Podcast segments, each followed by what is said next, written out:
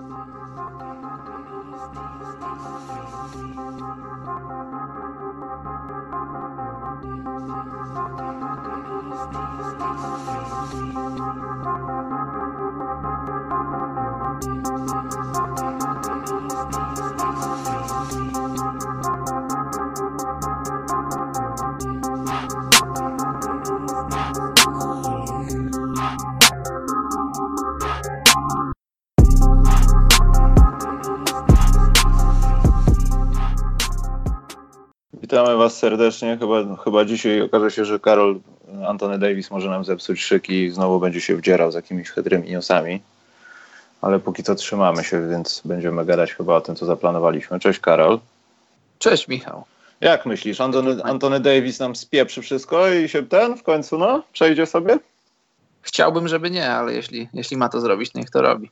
Bo tam ja już widziałem w środowiskach Los Angeles Lakers, że tam już na pewno doszło do wymiany. Ona jest trójstronna, bierze w niej udział Phoenix Suns. Lonzo Ball ląduje ponoć w Phoenix. Tam, tam już, jeśli tak jest, to w takim układzie ja bym radził sprawdzać raporty jakieś, na pewno gdzieś w internecie można znaleźć raporty dotyczące pracy służb w Los Angeles, e, policji, straży pożarnej i tych wszystkich rzeczy, gdzie się dzwoni pod ich nie 112, bo Lavar Ball gdzieś już może krążyć po mieście z klamką, jeśli to jest prawda ten człowiek nie przeżyje tego, że jego syn gra w Phoenix Suns.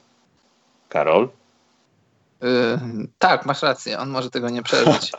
nie słuchałeś pewnie znowu. Nie, bardzo słuchałem, tylko no co mam, nie, nie wiem, czy na ten moment mam coś do powiedzenia na temat Lawara, czy, czy on widzi swojego syna grającego gdziekolwiek indziej niż, niż tylko w Lakers i czy Lavar Ball będzie tutaj jedną z osi rzeczy, o których będziemy rozmawiać. Mam nadzieję, że nie. Nie ja mówię tutaj że... w naszym podcaście, tylko ogólnie przy trade deadline. Ja mam nadzieję, że do tego dzisiaj nie dojdzie, bo naprawdę, chociaż z drugiej strony moglibyśmy już zakończyć tę całą dramaturgię związaną z tym człowiekiem i z tym nieszczęsnym transferem. Ale jeśli coś się stanie w trakcie audycji, to napomkniemy. Dobrze, Karol. Rozumiem, że nie masz kącika językowego dzisiaj. Zawiodłem się znowu dzisiaj, tak? Yy, niestety, Michał, nie mam go. Mm, bardzo super, Karol. W takim układzie wejdźmy w strefę newsików, których nie będzie za wiele. Wydarzyła się, Karol, jedna wymiana. Mhm. Rodney Captur przeszedł do, do Portland. Za w zasadzie kontrakciki, bo może, chociaż nie, choć nie wierzę, żeby Cleveland ko korzystało jakoś bardzo chętnie z zawodników, którzy zostali pozyskani w zamian. Karol, coś to pomoże Portland, bo ja się tak zastanawiam, dlaczego oni nie, nie idą gdzieś po kogoś wyższego, tylko ja wiem, że Hood może się przydać i będzie może lepiej grał w warunkach, gdzie drużyna gra o coś, bo Portland gra o coś. W porównaniu z Cleveland to gra w ogóle w Mistrzostwo Świata. Y, on coś pomoże, bo myślę, że to będzie bardziej takie wchodzenie z ławki, żeby wspierać wiadomo kogo. Tak, to będzie, to będzie właśnie tak jak mówisz, to będzie wchodzenie z ławki i Rodney Hood nie przybliża Blazers do mistrzostwa, bo Blazers tym roku, ale przybliża ich do playoffów na pewno. I, i przyda, się, przyda się jako zmiennik z ławki i dla Lillarda i dla McColluma. To jest zawodnik, który ma ciąg na kosz, który umie zdobywać punkty.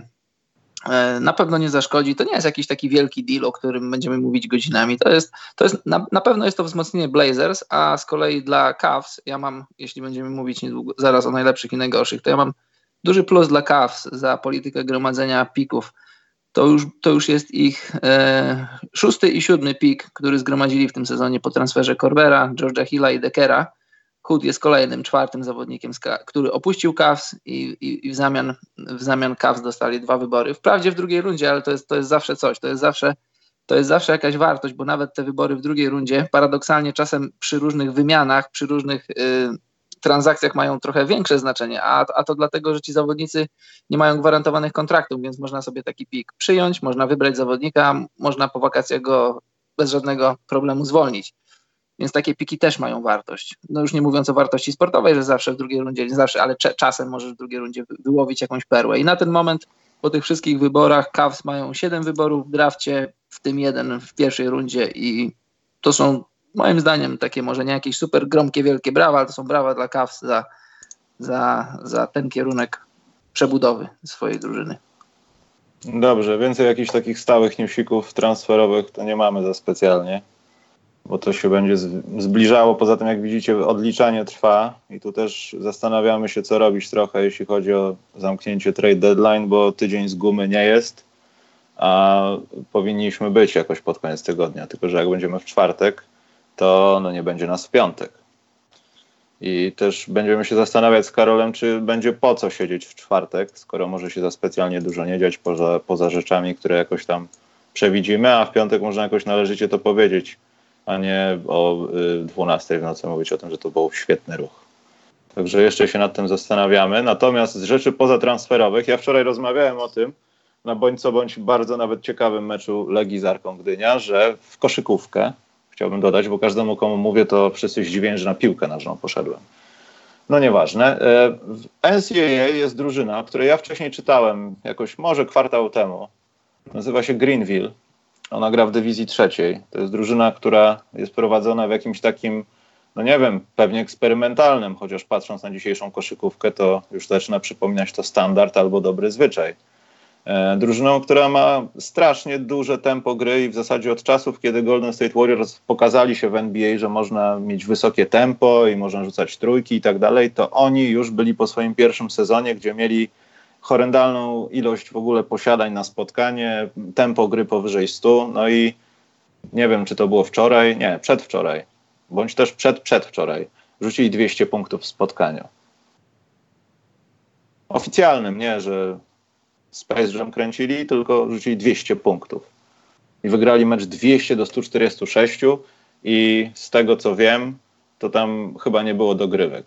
Chociaż może była jedna, nie wiem, nie chcę mówić, ale tempo gry było straszne, bo widziałem tylko boxscore, gdzie są jakieś wiadomości na, na YouTubie, jakieś materiały wideo, ale to jest straszne. Karol, to jest początek już? To już, to już jest początek końca, myślisz? Czy ktoś zwariował, jak poeksperymentuje i nikt o tym nie wspomni nawet? Wiesz co, musiałbym zobaczyć statystyki z tego meczu i ogólnie kawałek tego meczu, bo, bo czasem, czasem jest tak, że jak, jak jest wysoki wynik, to, się, to myślimy, że, że w tym meczu nie było obrony, że to była kpina z koszykówki, a, a wcale nie musi tak być. Mogło być po prostu tak, że drużyny trafiały swoje rzuty, a, a, a obrona była, tylko że atak był lepszy. I, I, pytanie, czy ta drużyna, która rzuciła 200 punktów, to ona waliła trójki, bo to jest dla mnie zawsze, wiesz, ja zawsze szanuję drużyny, które trafiają rzuty za trzy punkty, bo rzut za trzy punkty to jest rzut za trzy punkty. Musisz to umieć zrobić, bo jeśli ktoś cię wpuszcza pod kosz, no to, no to faktycznie to może być kpina z koszykówki. Każdy potrafi trafić layup, ale nie każdy potrafi trafić trójkę. I jeżeli ten mecz wyglądał jak, jak normalny mecz koszykówki, w którym trafiano rzuty, szczególnie rzuty z dystansu, no to, no to szacunek dla tej drużyny. Ja niestety, ja niestety nie, nie dowiedziałem się o tym od ciebie, nie śledzę tej drużyny, nie wiem jak ona gra nie widziałem tego meczu, nie widziałem highlightów, nie widziałem statystyk, więc nic więcej nie mogę powiedzieć. Znaczy wiesz, Karol, no, trzeba też dodać, że dywizja trzecia w NCAA to też nie jest jakiś, no, powiedzmy, poziom koszykówki, który mógłby coś pokazywać. Natomiast jeśli ktoś na takiej próbce bawi się w takie rzeczy, a jak e, sprawdziłem to i w ogóle wcześniej trafiłem, bo pojawił się gdzieś tam w sieci taki duży artykuł e, dotyczący tego, jak wygląda tam program, nazwiska, trenerzy i tak dalej, to oni, Karol, po prostu tak grają nie to, że ich celem jest 200, tylko ich celem jest osiągnięcie, wiesz, jak najszybszego tempa gry, zmaksymalizowania środków w ofensywie i prawdopodobnie nie bronieniu też, bo no ja nie widziałem żadnego pełnego spotkania ich, muszę się tym zainteresować.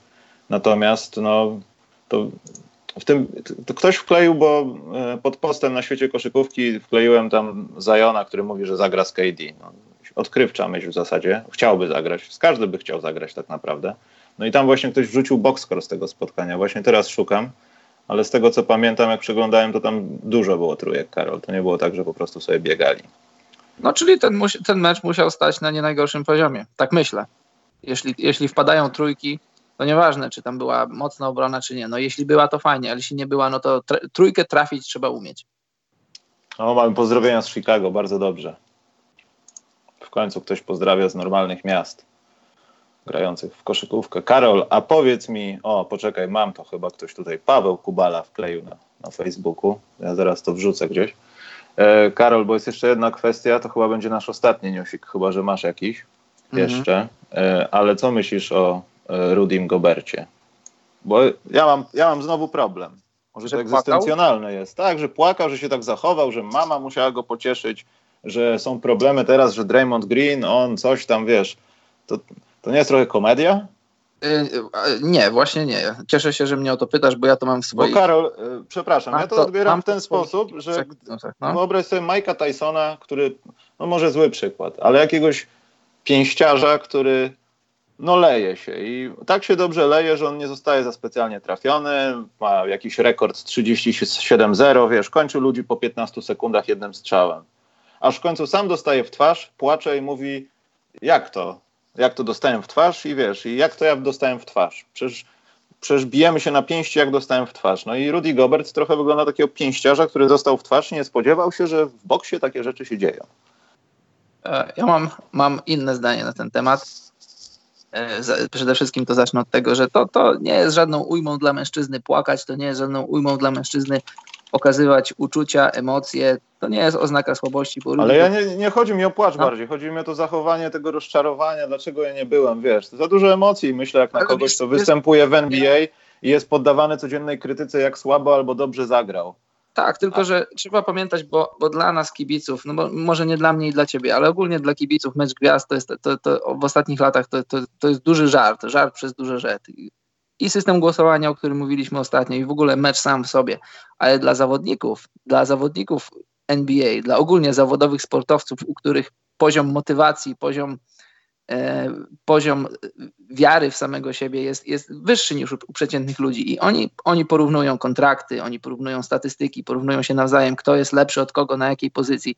I Rudy Gobert jest ambitnym człowiekiem i on chciał być w tej, w tej dwunastce, chciał być w tej, w tych, wśród tych 24 czy tam 26 najlepszych koszykarzy w NBA i ja rozumiem jego rozczarowanie, bo, bo sportowo jak najbardziej to miejsce mu się należało. Od czego zależało to, że nie, dos nie dostał się? od głosów kibiców, którzy, wiadomo, nie wszyscy znają się na koszykówce, nie wszyscy głosują na, na tych, którzy faktycznie zasługują, tylko na tych, o których się mówi, których highlighty się pokazuje w internecie. Od czego zależą głosy trenerów? No to już trzeba by było zapytać trenerów, dlaczego widzieli e, jedno nazwisko, a nie widzieli innych. I, i ja jestem tutaj all in Team Gobert, że, że płakał, że pokazał emocje. Dla mnie nie ma z tym żadnego problemu. Dla mnie dalej Rudy Gobert jest, jest skałą, jest twardzielem pod koszem i, no i wiesz, Michał, myślę, że myślę, że obaj się zgodzimy, że to nie jest, to nie jest oznaką słabości, ani, ani nie jest niemęskie pokazywać uczucia. Ale ja nie mówię o tym pokazywaniu uczuć. Niech on płacze po nietrafionym rzucie, tylko sam fakt tego, że nie, wy, nie wybranie go do meczu gwiazd, moim zdaniem też bym się podpiął pod tą narrację, że tak nie powinno być. Ale zwyzywaj system głosowania Powiedz, że jesteś tak zły, że za rok wrócisz tam i rozpieprzysz nogą drzwi, po prostu wbijesz na pierwszym miejscu w głosowaniu i będziesz kapitanem. A nie, że jestem rozczarowany. Taki wiesz, Francuz, typowy Francuz. Powie coś po francusku, zaśpiewa coś, wiesz, zapije się wina, zagryzie bagietą i, ale i jest wiesz, wielki problem. Zje ślimaka, ale wiesz, to na pewno nie było reżyserowane i on chyba nie, nie, nie zakładał, że podczas tego wywiadu yy, no, trochę się posypie emocjonalnie. Dla mnie nie ma z tym żadnego problemu, naprawdę. A nawet powiem więcej, nawet powiem więcej. Zaimponował mi, bo ja zawsze podkreślam, że dla mnie sport, dla mnie sport to nie jest rozrywka, to nie jest tylko rozrywka. Wiem, że, wiem, że e, są określone koła w amerykańskich mediach, które starają się sprowadzić, e, no mówimy o NBA, szczególnie NBA, do, do tylko rozrywki, pozbawić uczuć, pozbawić e, tego dodatkowego elementu, o którym często rozmawiamy, o, o, czymś takim, że szukasz w sporcie inspiracji i, i tego typu rzeczy, jakichś odniesień do Twojego własnego życia. Media amerykańskie, nie wszystkie, ale, ale wiele z nich e, stara się pozbawić sport tego, tego wszystkiego. I, I, widzisz, tutaj Rudy Gobert pokazuje te prawdziwe emocje i, i ja to szanuję. Ja się z tego cieszę, że, że, że, że, że też na koniec dnia dociera do nas w końcu. Może, do, może nie do wszystkich, ale powinno to dotrzeć do ludzi, że to są, że to są ludzie. Tak, na koniec dnia to są, to są nie tylko ci atleci, ci herosi na boisku, to są zwykli ludzie, mają swoje problemy, mają swoje choroby, mają swoje. Wszystko to, z czym my się stykamy, oni też się z tym stykają. Dobrze, Karol. Masz jakiś ciekawy news jeszcze, czy już możemy obsmarować kogoś? E, kogo możemy obsmarować jeszcze dziś? No nie, no najlepsi, najgorsi. Będziemy kogoś obsmarowywać na pewno. No. Tak, czyli już przechodzimy do tego naszego... Myślę, że tak, Karol, ponieważ Tiso Buzzerbeater również posłucha jest. E, właśnie. E, o. Super Bowl nie będziemy rozmawiać, bo oglądałem kawałek i jestem zniesmaczony. Nie wiem, jak, jak, jak ktoś, kto lubi ten sport, ale nie. To mnie nie namówiło, żeby przyszłym roku postarać się w ramach wolnego obejrzeć to. A ja nie oglądałem i się cieszę, że nie oglądałem, bo przez moment moje wszystkie, moje wszystkie platformy społecznościowe, które powiedzmy w 70% są koszykarskie, w 20% polityczne, a w 10% y, inne, stały się nagle NFL i to mi się nie podobało. Więc taki malutki minus dla y, tego zjawiska. Jeśli już jesteśmy przy minusach, to mam minus. Ale poczekaj, poczekaj, poczekaj, bo tu się wywiązała dyskusja na temat nie e, magicznego debiutu Filipa Matczaka, który zagrał naprawdę dobrze i pierwszy raz widziałem, że w polskiej lidze ktoś świadomo komuś wymusił trójkę, mając piłkę poniżej kolan, wiedząc, że ten gość wysuwa ręka, ty idziesz do góry. To było naprawdę świetne, ale nie o tym. E, może Karol, jeśli chodzi o tego Goberta, to się wiąże też z tym, ja nie chcę robić z siebie wielkiego filozofa, ale widzieliśmy, jakie, jakie kłopoty na boisku może sobie sam zafundować Rudy Gobert. Może on ma po prostu jakiś kłopot z emocjami, wszystko jedno dobrymi czy złymi i nie potrafi ich kontrolować. Ależ oczywiście, że tak może być. Bo tutaj padło takie coś, że może się popłakał dlatego, że nie dostał tego bonusu, ale myślę, że właśnie kompletnie nie o to chodziło. To była taka jakaś charakterna kwestia, że ja się tak narobiłem, a wy mnie nie uznaliście, bo co, jestem z Francji? Wiesz. No tak, to właśnie o tym mówię. I też, też właśnie wybór, wybór do meczu gwiazd to nie jest tylko prestiż, to nie jest tylko chwała, ale to są też, y, to są też e, finanse. Wiele kontraktów jest skonstruowanych tak, że wybór do meczu gwiazd odblokowuje dodatkowe bonusy, dodatkowe pieniądze i to są, to są wymierne korzyści. I tu wiesz, y, żartujemy sobie, że, że w piątek głosujesz podwójnie, w środę głosujesz potrójnie i głosy tam z Serbii, głosy z, z Bałkanów, głosy nie wiadomo skąd, a na koniec dnia tym zawodnikom naprawdę na tym zależy. I to nie tylko chodzi o to, że, że oni są docenieni, że stają się jednymi z, wiesz, z 24, czy tam dzisiaj w tym roku 26 najlepszych koszykarzy, ale, ale ich kontrakty dodatkowo uwalniają duże pieniądze i to są, mówimy o konkretnych pieniądzach, bardzo dużych pieniądzach, to nie są jakieś tam milionowe bonusy, tylko naprawdę bardzo duże pieniądze. No, tyle. Dobrze, Karol, zacznijmy tą karuzelę hejtu czyli najlepsi, najgorsi za cały styczeń, bo już trochę sobie, w ogóle Karol nagrabiliśmy sobie chyba trochę w styczniu tam podsumowanie. No wiesz, styczniu, teraz zrobić to właściwie. Nie, już podsumowywaliśmy trochę styczeń. Ale teraz takie ogólnie, Karol, także globalnie bardziej. Dobrze, tak zanim globalnie, to jeszcze e, tak lokalnie. Jak już byliśmy, jesteśmy przy Gobercie, to ja mam minusa dla Draymonda Greena, że właśnie sobie robił żarty z, z Goberta, że że ten odkrył się przed światem, pokazał swoje uczucia. I on napisał coś na Twitterze w stylu, co, co ja też powinienem płakać, że nie zostałem wybrany do, do meczu gwiazd. Powinien, do, ja, ja to podzielam. Ale, Draymond ale bardzo mi się podobało, bardzo mi się podobało, bardzo mi się podobało to, co Gobert odpisał, odpisał coś w stylu, tak, powinieneś płakać, tak jak wtedy płakałeś po finałach, siedziałeś w samochodzie i dzwoniłeś do KD, żeby przyszedł do was do Warriors. Kropka. Rzuca i wtedy Rudy Gobert rzuca mikrofon. Rudiemu pewnie mama podsunęła ten żart. No ale idźmy dalej w minusach, Karol. No to teraz ty. To jest, to jest twój minus, ale to nie, to musisz dać, zacznijmy od tych prawdziwych minusów. Ten był taki, taki fake trochę, Karol. To musi być taki minus z NBA, taki, że na przykład Atlanta gra za dobrze, w styczniu grała. Tak, Atlanta gra za dobrze. Ja mam też minusa dla Russella Westbrooka. Nie podoba mi się, nie podoba mi się, mm, nie zawsze ale niestety za często nie podoba mi się sposób, w jaki, jaki Russell, w jaki Russell Westbrook gra. Myślę, że znaczy, wiesz, bilansowo 33 zwycięstwa, 19 porażek, trzecie miejsce na ten moment na zachodzie to, to jest bardzo dobre wyjściowe miejsce, ale myślę, że Oklahoma mogłaby być lepsza i kilka meczów, które przegrała, to, to może no nie bezpośrednio można winić Westbrooka, ale jego decyzyjność, jego. Ja cały czas uważam, że on, on chce, on forsuje to, żeby trzeci rok z rzędu mieć triple-double jako średnią za, za cały sezon, a moim zdaniem dla jego, no powiedzmy tak globalnie, tego jego legacy nie ma to żadnego znaczenia. Nie wiem dlaczego, nie wiem kto mu to wkręca, ale wiem, że jest ostatnio taki trend. E, sędziowałem wczoraj mecz pierwszej ligi i tak się akurat złożyło, że był taki zawodnik, który sędziowałem mu przed świętami i on grał w jednej drużynie i rzucił 60 punktów i to był jego pożegnalny mecz tuż przed świętami, bo to był jego ostatni mecz, kończył mu się kontrakt, znaczy drużyna nie przedłużyła z nim kontraktu.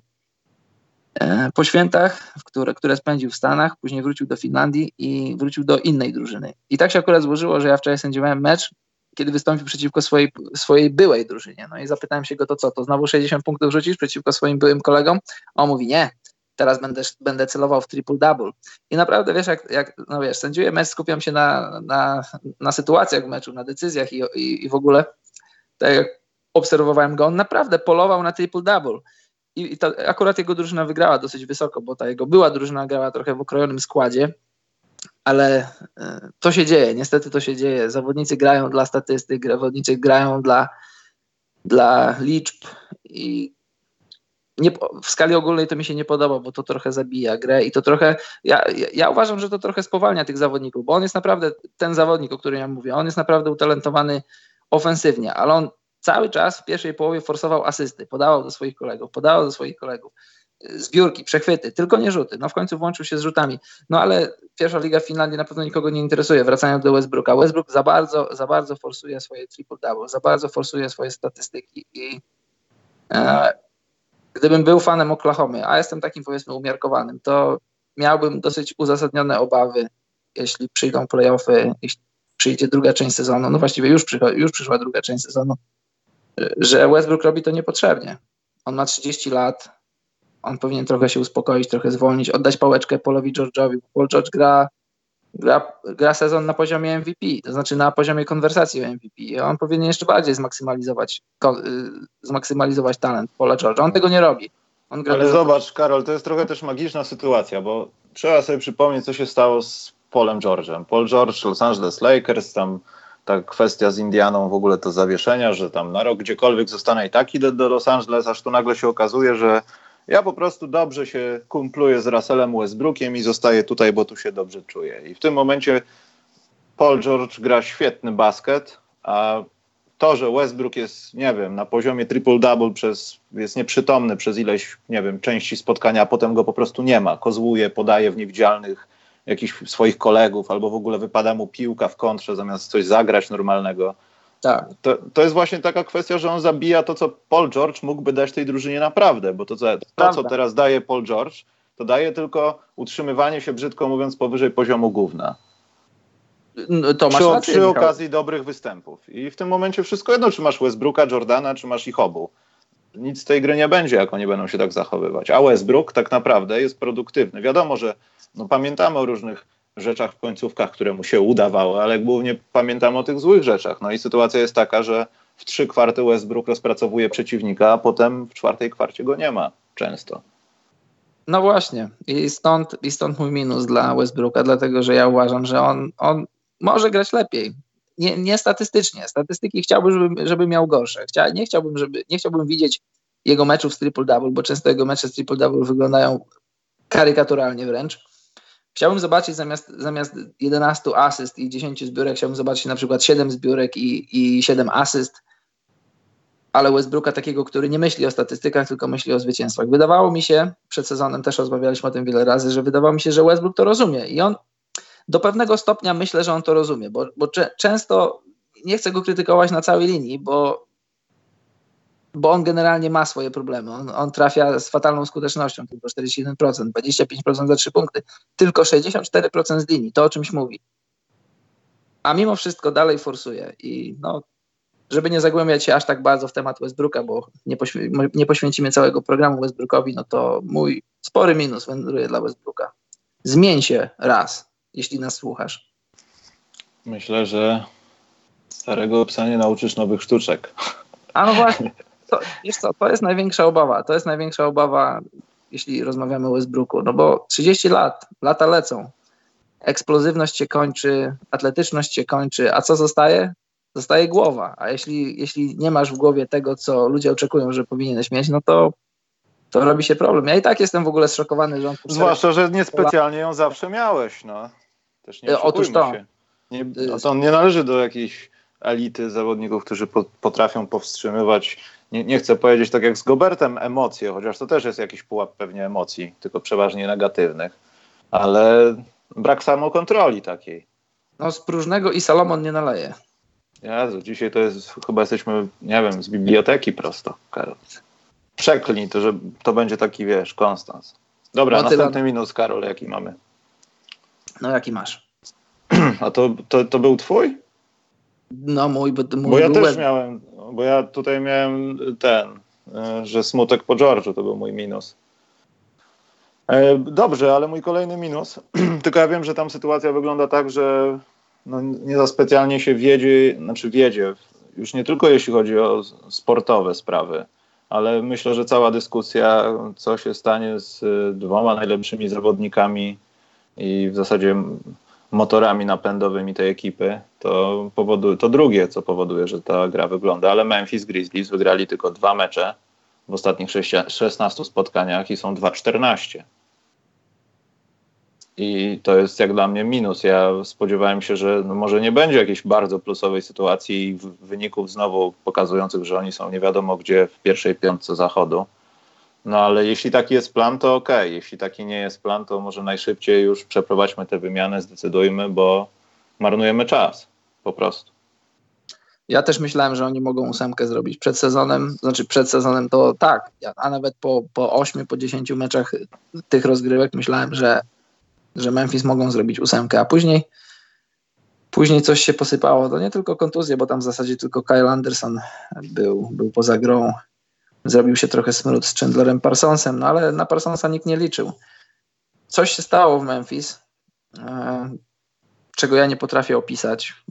Nie wiem, co jest największą przyczyną tego, że, że nastąpiło takie załamanie po całkiem niezłych meczach, całkiem niezłym początku, bo pamiętasz, to był nasty, nie wiem, dwunasty, trzynasty, któryś tam mecz sezonu. E, Memphis wygrali na wyjeździe z Milwaukee. I to był naprawdę dobry mecz ze strony Milwaukee. I ja na papierze miałem ich, miałem ich naprawdę wysoko coś się załamało. Ale wiesz, to też jest pytanie, które też, y, które też wspominasz, czy to, czy to decydują tylko kwestie sportowe, czy, czy przypadkiem przycisk z napisem tankowanie nie został włączony e, w, w Memphis. Tego nie wiemy. To nigdy nie jest, to nigdy nie jest sprawa oczywista. Znaczy oczywista jest przy okazji kilku klubów, ale, ale przy okazji znaczy, kolejnych tego też, nie Karol, też trzeba zaznaczyć, że Memphis no, dla nich też nie jest sukcesem to, że będą w ósemce i będą się spodziewali, że w tym roku sprawią jakiekolwiek zaskoczenie i nie wiem, co wejdą do finałów konferencji. To też mogłoby się zakończyć jakimś szybkim blowoucikiem w pierwszej rundzie i, i tylko by spowodowało, że niektóre rzeczy zamiast odnaleźć się w lecie, to odnajdą się mm, no, teraz, tylko że nikt takiej decyzji pewnie nie podejmie. Tam ktoś rozmawia o tym, żeby Conleya gdzieś upchnąć ale nie wiem, czy w ogóle to nastąpi, czy oni faktycznie nie poczekają i no trudno. Tam zaraz ktoś będzie kontuzjowany, wiesz.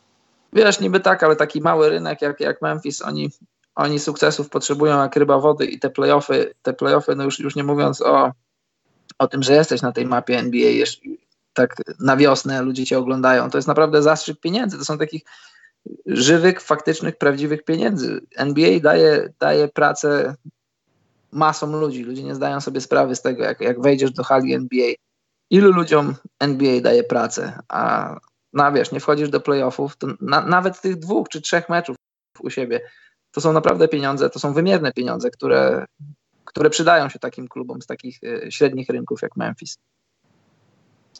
Karol, ktoś nas oskarża, że nie widzieliśmy San Antonio w ósemce. Poczekaj, ja muszę sprawdzić, wiesz? Ja, ja, ja, ja, ja miałem, chyba tak nie, ja, tak nie mówiłem. Miałem. Możecie, ja tak jeśli, jeśli macie czas i wam się chce, od początku sezonu miałem San Antonio w ósemce. Nawet w trakcie sezonu, jak mieli ten mini kryzys, powiedziałem, cytuję samego siebie, nigdy nie postawię przeciwko San Antonio, że nie wejdą do playoffów, dopóki tego nie zrobią. Najpierw o, to nie, wypraszam potem... sobie.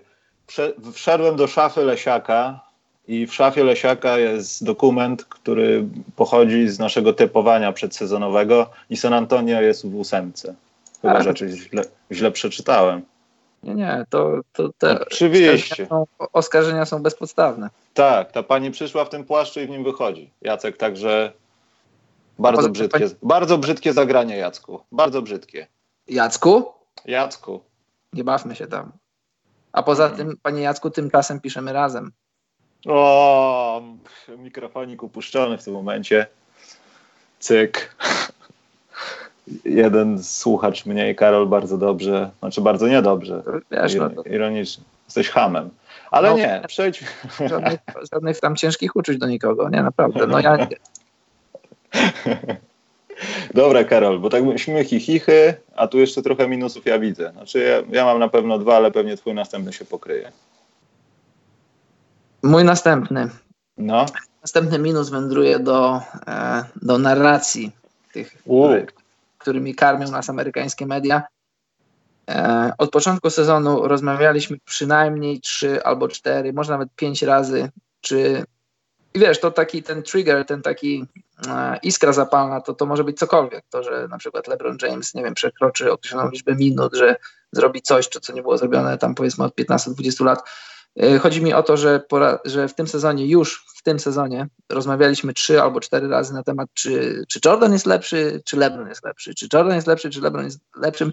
My nie potrzebujemy tych dyskusji. Mam, mam, mam dosyć tych dyskusji. Boli mnie od nich głowa, boli mnie od nich Y, bolą mnie od nich oczy od patrzenia na te komentarze i prześcigania się cały czas w tym, w tym takim szlamie internetowym, bo wiesz, o tym, o tym możemy podyskutować merytorycznie i to jest zawsze fajna, ciekawa dyskusja, no ale ileż można? Możemy o tym dyskutować raz na, no powiedzmy raz na rok, raz na sezon, kiedy coś się wydarzy, kiedy jakiś koszykarz osiągnie jakiś milestone, no w tym przypadku LeBron, on będzie osiągał w najbliższej przyszłości LeBron będzie bił kolejne rekordy i, i chciałbym, żebyśmy nie, nie, nie rozmawiali o tym, kto jest lepszy, co, co miesiąc.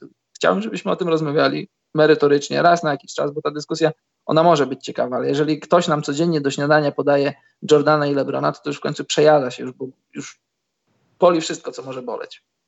No ale tak, to... Karol, działają media. Myślę, że nie powinniśmy ja wiem, też Michał... robić z siebie takich dziewic, że nas zaskakuje, jaki jest szum wokół byle gówna, za przeproszeniem. Nie wiesz co, Michał, mnie to nie dziwi, mnie to nie zaskakuje, tylko zobacz, narracją ostatnich, powiedzmy, nie wiem, pięciu, sześciu lat jest ta dyskusja ciągle Lebrona i Jordana. Nie rozmawialiśmy o tym 10 lat temu. Wiadomo, Lebron nie był jeszcze na tym poziomie, na którym teraz jest i te dyskusje są na, na, na wielu płaszczyznach uzasadnione, no bo Lebron zbliża się i Lebron dla wielu jest, dla wielu jest najlepszy, dla wielu jest lepszy od Jordana, dla, dla innych jest gdzieś tam blisko i ma szansę, ma szansę tam dojść, a dla innych jest, jest poza, Jordan jest poza zasięgiem i i, I, tak jak powiedziałem, dla mnie te dyskusje nie ma, nie ma problemu, bo możemy sobie merytorycznie podyskutować i możemy sobie miło spędzić czas przy jakiejś tam kanapce z sokiem. Tylko, że jeżeli ta dyskusja mnie dotyka co, co, co kilka tygodni, to, to ja już nic nowego nie wniosę do dyskusji i też nic nowego internet nie jest w stanie mi pokazać nowego, coś, co zmieni mój obraz patrzenia na, na tych obu zawodników. Mogę o tym rozmawiać, nie ma problemu, tylko po prostu nie chcę. Możemy rozmawiać o czym innym, możemy rozmawiać o bieżących sprawach temat Jordana, zostawcie Jordana, Jordan jest już zakurzony, Jordan jest już y, taki trochę grubszy, on już sobie siedzi spokojnie w Charlotte. Poczekajmy, znaczy, wiesz, mój apel jest próżny, bo to się będzie działo, ale jak, jak skończy LeBron karierę, wtedy będziemy mogli spiąć klamrą to, czego dokonał, to jak wyglądał i w ogóle i, i wtedy możemy podyskutować. Po prostu tracimy czas na jałowe dyskusje. Wiesz co, akurat to to nie miał być też minus. Chciałem o tym powiedzieć może kiedy indziej, ale to też myślę, że wiąże się bezpośrednio, znaczy może nie tak bardzo bezpośrednio, ale w jakiś sposób też. E, nie wiem, czy Karol miałeś okazję obejrzeć jakichkolwiek z tych e, programów, nie wiem jak to nazwać, talk showów, barbershop. Produkcji tak, LeBrona Jamesa, w wykonaniu LeBrona Jamesa, kamerę pewnie też prowadzi LeBron James. Wszystko robi LeBron James tam, tak. Tak, tak, tak, oglądałem. I powiem Ci, że ja lubię takie coś pooglądać. Po pierwszym odcinku było w miarę fajnie, ale już na HBO w Polsce, nie wiem, to chyba ogólnie wyszły tylko na razie trzy. Odnoszę takie wrażenie, że to są spotkania ludzi, którym się udało, opowiadający o tym, jak ciężko jest być tym, kim się nie udało i to tak trochę wygląda komicznie, że wiesz, siedzi LeBron James, siedzi Tiger Woods, siedzi ktoś jeszcze, e, i oni mówią, jak ciężko jest żyć czarnym ludziom w Stanach, a w sumie gdyby pokazali stan konta, kupiliby sobie Polskę. I cały czas są wszyscy uciśnieni, a oni, wiesz, obwieszani kajdanami, siedzą, rozmawiają, y, jednocześnie rozmawiają w taki sposób, który powoduje to, że ludzie, którzy są może źle nastawieni do ludzi innej rasy, mówi, ale co się dziwicie, oni sami do siebie mówią per czarnoch na przykład, ale robią no tak. z tego potem problem, że ktoś na ulicy powie w żarcie, wiesz, to słowo na N. I A. dobrze, że nie mieszkam w Stanach, bo myślę, że po, w którąś stronę bym, myślę, popadł. Albo wspierającą temat... ich, albo broń Boże przeciwną. Ale Karol, to jest straszne. To jest takie... Tak, to jest straszne, Michał. Na temat słowa na N to moglibyśmy zrobić osobny, może nie segment, ale osobną dyskusję na kilkanaście minut, bo ja też miałem okazję, znaczy miałem okazję, no wiele razy pytałem swoich czarnoskórych kolegów, znajomych, y, co jest. Ale Karol, nawet mi nie chodzi o to. To jest wiadomo, podwójne standardy. Natomiast tak. w tym programie wszystko jest tak przedstawione, że tak, bo my mieliśmy ciężko. Ja to rozumiem. Wiadomo, że większość z, nich, z tych ludzi miała ciężko w jakiś tam sposób, nie wiem, niektórzy jak bracia Morrisowie, niektórzy jak ktoś inny, niektórzy mieli, nie mieli kłopotów jak na przykład Michael Jordan, ale też mieli jakieś inne kłopoty poważne. Ale tutaj cały czas bije w oczy to, że w każdym odcinku jest o nierówności, jeszcze raz nierówności, a wszędzie są ludzie, którzy też czasami ma, miewają za uszami. To jest takie, wiesz, y, nudne nawet, że gadają o czym tym samym po prostu. Cały czas jest, jak jest przetrwać w tym złym kraju USA. No masz rację, zgadzam się z tobą, bo to jest temat, generalnie temat nierówności rasowych w Stanach Zjednoczonych jest tematem bardzo ciekawym. Tylko, że jeżeli koncept y, całego tego barbershopu będzie się na tym opierał, no to ten koncept się szybko przeje, bo to, to jest dyskusja na jeden odcinek, dwa. To znaczy, generalnie to jest dyskusja na, na, na temat, której po, powstają filmy, prace naukowe, ludzie studiują. No między innymi ja pisałem pracę magisterską o Martinie Lutherze Kingu i to jest temat ciekawy, to jest temat głęboki, tylko jeżeli, jeżeli ten temat jest konceptem twojego, twojego show w telewizji, no to, to ja nie wiem, czy, czy możesz na tym jechać. Wiesz, my też tak nie czujemy my też tak nie czujemy rynku amerykańskiego, a, a, rynek amerykański jest bardzo podzielony rasowo na białych i czarnych i może, może barbershop jest skierowany tylko do, do, do czarnych odbiorców, albo raczej w większości do czarnych odbiorców i, i może na tym jedzie, wiesz, tam nikt, nikt głupi nie robi PR-u i nikt, nikt głupi nie bada rynku i może wybadano rynek, że właśnie to jest ich target, to jest ich cel, młodzież, czarnoskóra młodzież. Ale może. też powiem Ci, że z drugiej strony no, nie będę typową polską cebulą, czasami o niektórych rzeczach się po prostu nie wie, o których oni tam rozmawiają, więc myślę, że warto obejrzeć. Jeśli komuś starczy cierpliwości, bo ja nie wiem, czy ja siądę do czwartego odcinka. Serio, nie wiem. Nie sądzę. Trzeci już był dla mnie trochę za ciężki. Nie, nie wiem, czy nie obejrzałem trzech czwartych, mi się poddałem. Problem już tego... się zrobiło wtórne takie po prostu, rozumiesz? Tak. Problem barbershopu jest taki, że, bo wiesz, ja na przykład, jeśli tutaj było pytanie wcześniej na czacie, być może się później do niego odniosę, na temat inteligencji zawodników. Ja na przykład Lebrona bardzo wysoko cenię za intelekt, ale czasami w barbershopie jest tak, brakuje takiej trochę przeciwwagi, bo często Lebron mówi ciekawie, mądrze, warto go słuchać, ale czasami odpływa i przydałaby się taka trochę przeciwwaga, powiedzieć, nie Lebron, co, o, o, czym ty opowiadasz, może pogadajmy o czymś innym, albo nie, przecież ty nie masz racji, bo, bo to wygląda tak, tak i tak, wiesz o co chodzi, tam tam są, tam są LeBron i jego ludzie, no i wiadomo, że nikt mu, nikt mu raczej się nie przeciwstawi. A mogłoby być ciekawie. Zdecydowanie spodziewałem się czegoś takiego właśnie dosyć ciekawego, a nie wtórnego, jak powiedziałem. Dobra, ale już darujmy mu, ale to taki ma, mały tip, jakby ktoś chciał obejrzeć. Też jestem ciekaw, jeśli komuś się podobało i to rozumie, dlaczego tak jest, to z chęcią porozmawiam, ale nie sądzę, żeby tak było. Tak, to tam, jeśli takie jakieś rzeczy wycięte z tego, z tego szablonu rasowości, równości i w ogóle jak to źle jest, to tam jakieś rzeczy, Łukasz, masz rację, tam kilka się znajdzie, ale ogólnie jest to przysypane tym popiołem, że tak powiem. I to nie jest ciekawe. A pompa była olbrzymia na to. No. W ogóle na HBO w Polsce. Boże święty. Dobrze, Karol. Mamy coś jeszcze na minus? Muszę wrócić do mojej listy.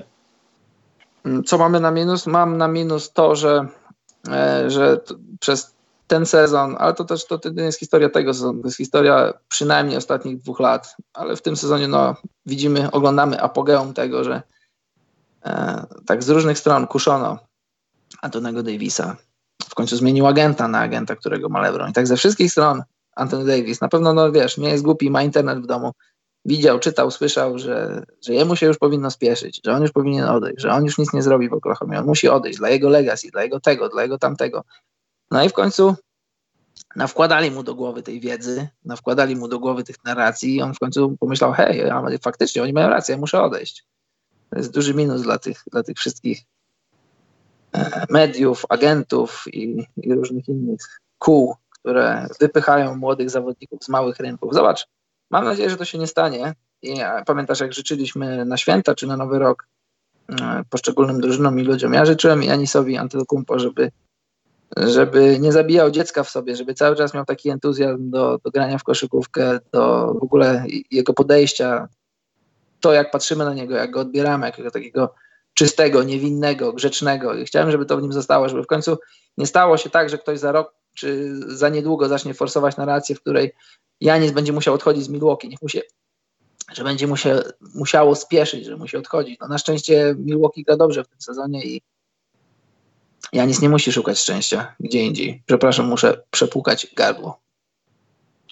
Proszę bardzo, Karol. Yy, natomiast. Już przepłukałem.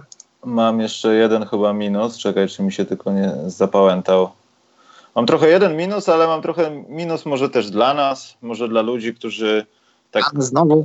Dla nas, Karol, bo nie, nie oszukujmy się. No ja na przykład powiem to publicznie, nie lubię Los Angeles Lakers. Nigdy ich nie lubiłem. Tu, to, to są pewnego rodzaju zawiłości nie mające wspólnego z tym, czy jest tam LeBron James, czy ktokolwiek inny. Po prostu zdrady Phila Jacksona ja tam nigdy nie wybaczę i niektórych zawodników, którzy potem też poszli tam za nim, też nie wybaczam. To jest raz. Dwa, może przez to nie mówimy o takich rzeczach za często, że Los Angeles Lakers nie są aż tak bardzo do dupy, że będziemy się z nich śmieszkować, bo Karol, uwaga, to, to są mhm. wyjątkowe chwile w tym podcaście, bo będę mówił dobre rzeczy o Los Angeles Lakers. Ja wiem, że ta statystyka, aż sobie zapisałem, Kevin O'Connor ją zresztą podał, e, jest do dupy i o niczym nie mówi kompletnie, ale Brandon Ingram zdobywa, tak mówię około, 21 punktów, 6 zbiórek, 4 asysty per 36 minut w 800 minutach, kiedy LeBron jest na ławce rezerwowych. To nie jest tak a chyba. Gdy... No.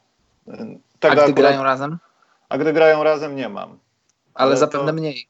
Tak. Ale zapewne mniej, no i to się bardzo też przekłada wtedy na rozkład gry, bo albo on siada, albo się zmienia w jakiś sposób rotacja i wtedy też pojęcie tego, jak bardzo często ma piłkę i odpowiada za ofensywę, albo jest używany w niej. E, ale mimo wszystko pokazuje to, że no, ten chłop się rozwija i myślę, że może będzie niedługo taki czas, że kiedy on też okrzepnie jakoś psychicznie, bo on też nie do końca zawsze się dalej w porządku zachowuje i dalej ma coś, coś nie tak ma pod tą kopułą, to z niego jest gracz i oni nie powinni z niego Karol rezygnować nigdy. Przynajmniej jeśli tak jest, jak dzieje się teraz. No tylko, że, tylko, że rzecz jest taka i, i widzisz, i mówiliśmy o tym, ja o tym pisałem i e, spotkało się to z dużą krytyką, że co ty gadasz, głupoty, opowiadasz różne bzdury. Generalnie E, A, to znaczy punkt pierwszy. Gwiazdy nie lubią grać z LeBronem Jamesem. B, jeśli grasz z LeBronem Jamesem, musisz podporządkować samego siebie, swoją grę, swój styl do LeBrona Jamesa. C, jeżeli odnosisz sukcesy, to sukcesy są to przypisywane LeBronowi, LeBron cały splendor dostaje, całą chwałę, ale jeżeli coś się psuje, to, to nie LeBron, a ty jesteś winny. I, I tak było w Cleveland, tak było częściowo też w Miami, tak było wcześniej w Cleveland to są warunki, na które musisz się zgodzić, jeżeli masz Lebrona w swojej drużynie. I, i wiesz, powiedziawszy to, Lebron jest najlepszym koszykarzem obecnej NBA. Jest, jest najlepszym koszykarzem od, od, już od wielu lat i jeszcze myślę, że przez przynajmniej rok, dwa będzie. Tylko, że to jest cena, którą płacisz za, za to, że masz Lebrona i też to jego tak zwane otoczenie w swojej drużynie. I wiadomo, że e, pokaż mi chociaż jednego koszykarza, który e, wyniósł swoją grę na wyższy poziom przy Lebronie bo ja takiego nie znajduję, no nie licząc jakichś tam, wiesz, y, y, zawodników zadaniowych, przy, przy, którzy przy Lebronie mogą rzucać otwarte trójki. Pozdrawiamy Mike'a Millera, pozdrawiamy Jamesa Jonesa, e, Norisa Cola i tam paru innych chłopaków, ale generalnie gwiazdy czy zawodnicy dobrzy nie stają się lepsi przy, przy Lebronie. To jest fakt. Możecie sobie prześledzić, przestudiować ostatnią dekadę drużyn, w których grał Lebron i ludzi, którzy grali obok Lebrona. E, może zrobić case dla, dla playoffów 2.16 z Kyrie. Kyrie i LeBron ciągnęli tą, tę drużynę. Kyrie i LeBron zdobyli mistrzostwo dla tej drużyny. Ale generalnie nie jest łatwo wpasować się w system LeBrona i, i wiesz, co do, co do Ingrama, ja mam bardzo duży znak zapytania, ale to jest znak zapytania taki, że jestem intryguje mnie przyszłość Ingrama, bo czasami on wygląda jak nie lepsza, nie gorsza, ale trochę inna wersja KD, taka, taka na te czasy a czasami wygląda jak trochę za chuda wersja zawodnika, którym miał być, a być może nie będzie. Ale przy Lebronie ewidentnie on nie potrafi się wpasować. A wiadomo, że Lebron nie będzie wpasowywał się do Ingrama, tylko Ingram musi zredefiniować swoją grę. Czy będzie w stanie to zrobić? Eee, nie wiem.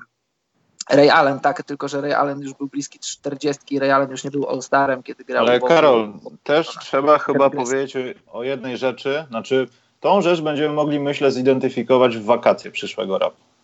Bo ja teraz to trochę odbieram, że LeBron James pojechał do sanatorium, któremu płaci za to, że on jest w tym sanatorium. On na razie nie, nie, ma żadnych ciśnień. Jemu tak naprawdę myślę, że na niczym nie zależy w tym sezonie. Jeśli coś się stanie, to weźmie to, ale nie przesad, przesadnie nie będzie się starał forsować, żeby coś wywalczyć w tym sezonie.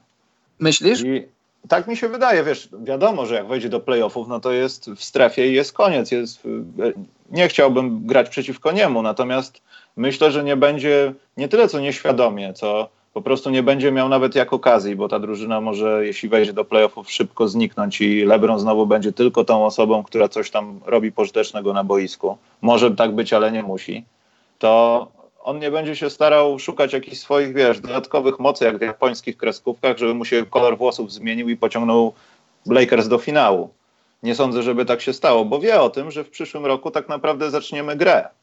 Wiesz, zdobędziemy, zdobędziemy zawodników, na których nam zależy, będę wszystko pilnował, żeby było tak, jak ja chcę, bo mam jakąś tam wizję i tak dalej. I myślę, że ten LeBron z wcześniej, a LeBron ten to jest taki, wiesz, Kalifornia, kapelusik, drineczek. Wiesz co? Dom, taki dom starców za pieniądze grube, wiesz. Do niedawna, przed sezonem i jeszcze do niedawna tak mi się wydawało, że to będzie Kalifornia, kapelusik, wino i, i, i jakaś tam palemka przy, przy basenie. Tylko, że ostatnie tygodnie e, pokazują mi, nie wiem czy tobie też, ale pewnie też, że, że jednak jest ciśnienie ze strony Lebrona. Zobacz, wczoraj czy przedwczoraj Lebron rzucił takiego tweeta i tam e, Woja i Ciamciaramcie i tam paru innych gości e, tak jakby nawołuje do tego, żeby wrzucili jakieś newsy. I to ciśnienie z tym, żeby pozyskać Antonego Davisa, przecież e, ewidentnie, to nie, nie, nikt nie jest dzieckiem, a jeśli ktoś jest... Przepraszam, to... Karol, bo może, może ja nie zrozumiałem albo ty, ale mi się wydawało, że on pisał o tym, bo Super Bowl było tak nudne. Wiesz, może tak, może nie. Wiesz, jaki jest LeBron i social media. LeBron chce to ciśnienie na Antonego Davisa to nie jest ciśnienie Lakersu, to jest ciśnienie, to jest ciśnienie LeBrona, to jest ciśnienie Richa Paula. Rich Paul, y, Rich Paul byłby nikim, gdyby nie LeBron. Powiedzmy to sobie.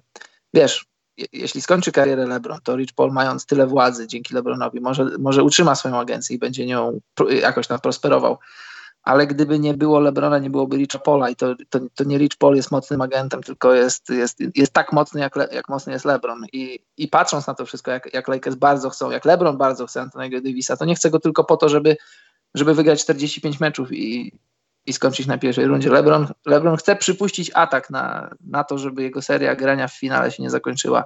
I zobacz, jaka to by była narracja. Gdyby teraz, gdyby teraz LeBronowi się udało pokonać Warriors, w co ja nie wierzę, no ale też nie możesz nigdy skreślać Lebrona. Nie możesz nigdy skreślać Lebrona. Jeśli będzie miał u boku Antonego Davisa, kto wie kogo jeszcze z tego rynku buyoutów, no to no, generalnie nie widzę, nie widzę Lakersów pokonujących Warriors, ale też nie możesz na 100% tego wykluczyć. I tutaj Karol, wiesz, wiesz, się udało, to jaki to byłby case w tej, w tej, w tej dyskusji o Jordanie. Więc wiesz, ja myślę, tak, na początku myślałem, już ostatnie zdanie, na początku myślałem tak jak ty, że będzie, że będzie, że będzie Los Angeles, plaża, wino, śpiew, a teraz widzę, że jednak, że jednak trochę jest zmiana frontu.